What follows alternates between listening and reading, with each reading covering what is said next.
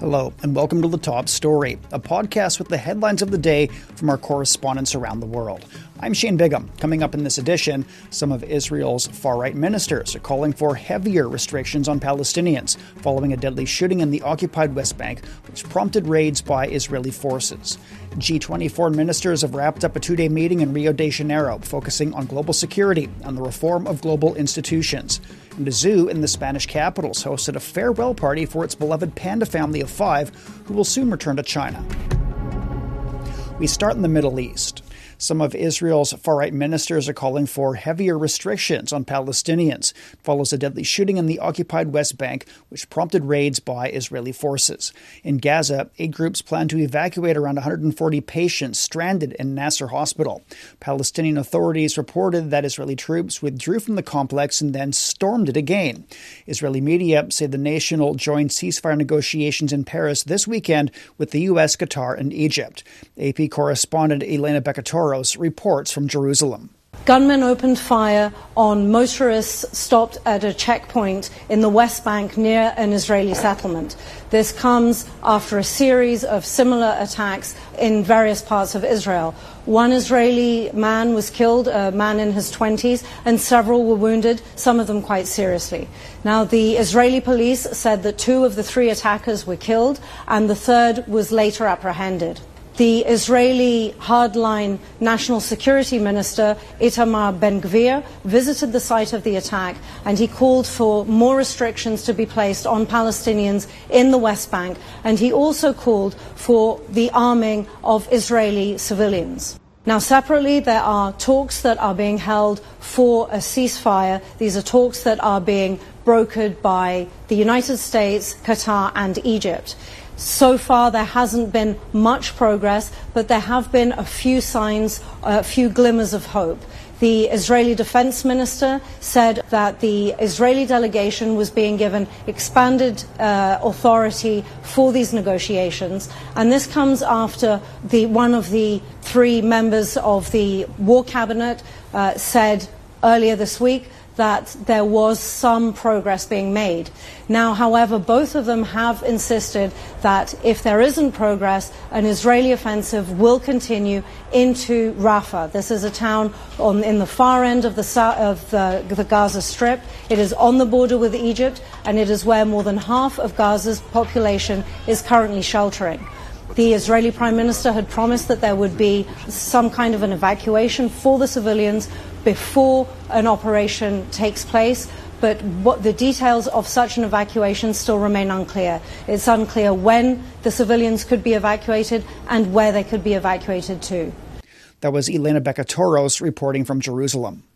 Fears are mounting as the United Nations Aid Agency for Palestinian Refugees is set to close down in the coming days due to a lack of funding.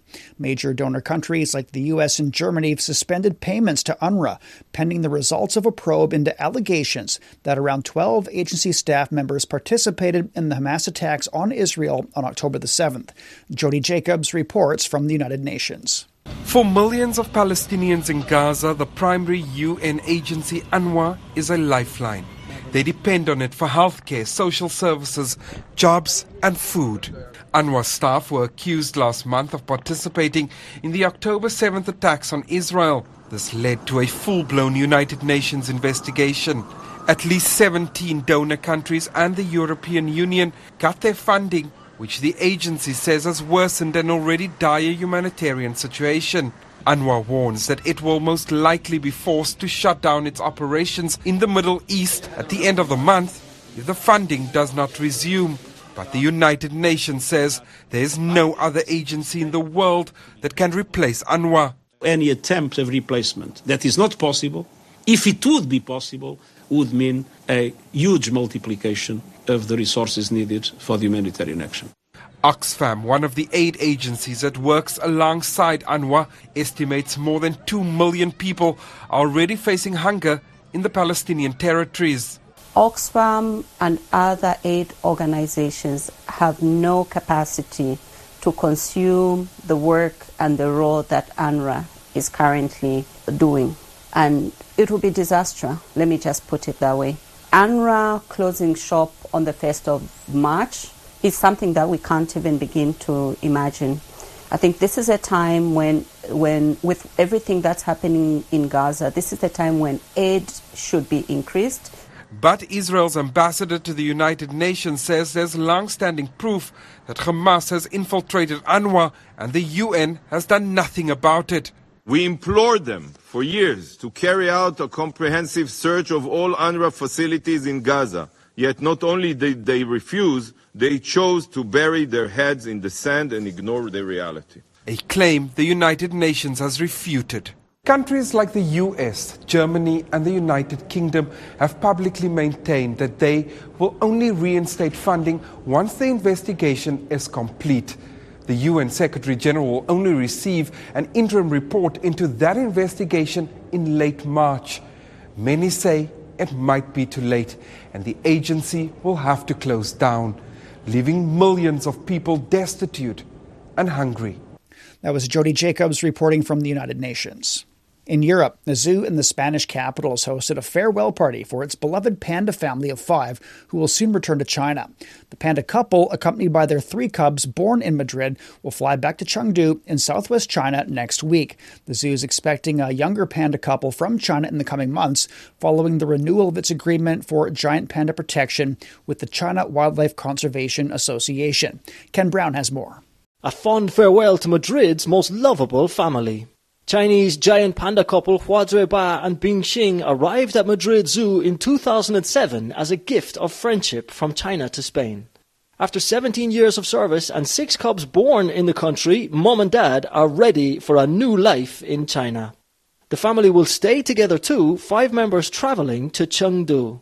China's ambassador to Spain, Yao Jing, talked of the family as a symbol of friendship between the two nations through this joint uh, research, through this joint protection, through, through this joint uh, efforts that we are increasing our mutual understanding. So I think that uh, through this kind of cooperation, this, this kind of bond, our mutual understanding, friendship, and also mutual care about the world have been enhanced and promoted.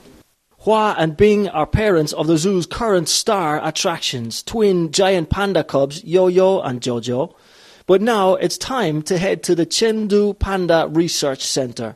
Spain's panda lovers need not be too disappointed though, as China has promised to send a younger couple in their place. The news was announced by Foreign Minister Wang Yi earlier in the week to the delight of many across Spain.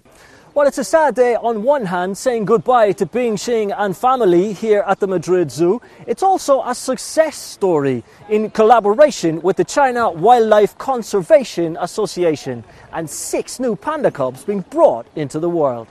Chinese giant panda numbers in the wild have risen from 1,100 in the 80s to almost 2,000 in 2023 with 728 more pandas in zoos and protection centers around the world, like the one in Madrid.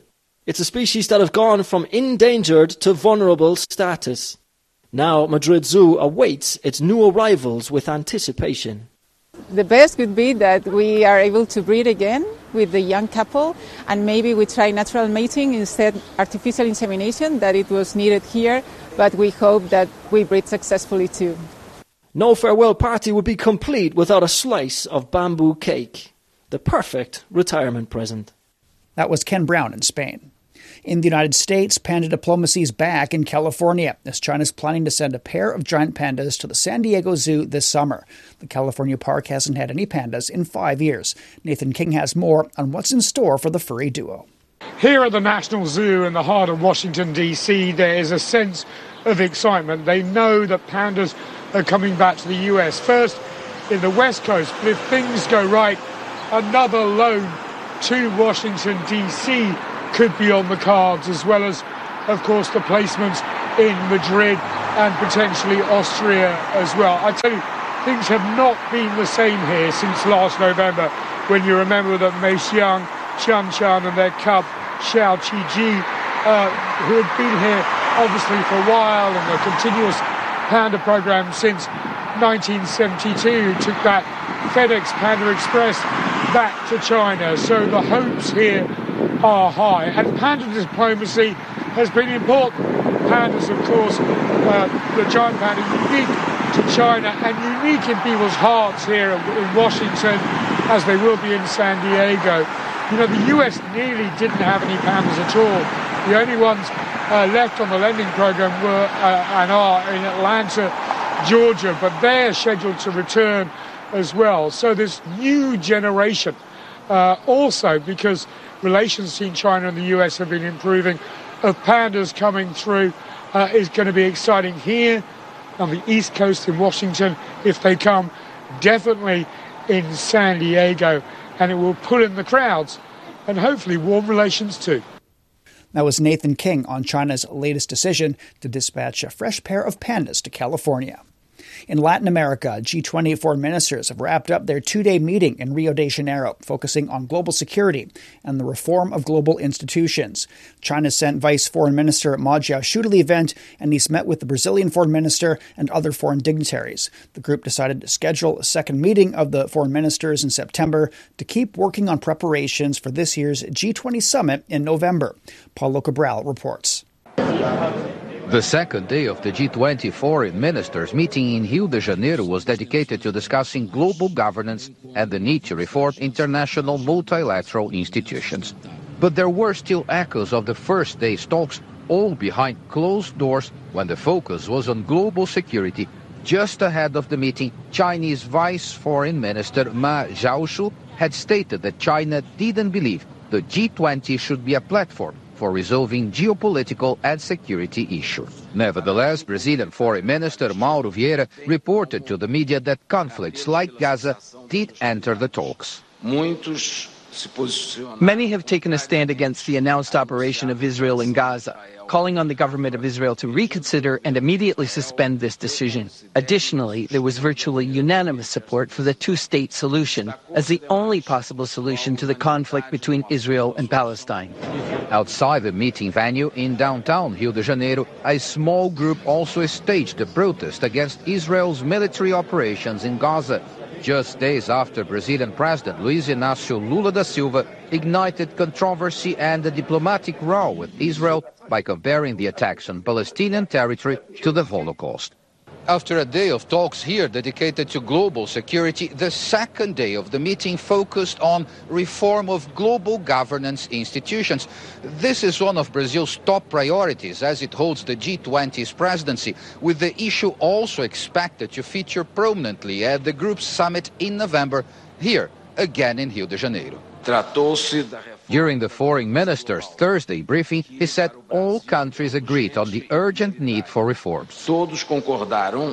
Everyone agreed on the fact that the main multilateral institutions, the UN, World Trade Organization, International Monetary Fund, among others, need to reform to adapt to the challenges of today's world. Vieira also revealed that the G20 members unanimously agreed to hold a second foreign ministers meeting in September at UN headquarters in New York ahead of the organization's General Assembly. Another step in efforts to build a strong and meaningful summit of the heads of state, set to take place here nine months from now. That was Paulo Cabral on the G20 foreign ministers meeting in Brazil. Recapping today's headlines, some of Israel's far right ministers have called for heavier restrictions on Palestinians following a deadly shooting in the occupied West Bank, which prompted raids by Israeli forces. G20 foreign ministers have wrapped up their two day meeting in Rio de Janeiro, focusing on global security and the reform of global institutions. And a zoo in the Spanish capital has hosted a farewell party for its beloved panda family of five, who will soon return to China. That's it for this edition of The Top Story, a podcast that brings you world headlines every weekday. For more news in politics, business, sport, and culture, you can subscribe to The Beijing Hour, a one hour podcast news magazine program. We welcome and appreciate all ratings and reviews. I'm Shane Bigham. Thanks for listening.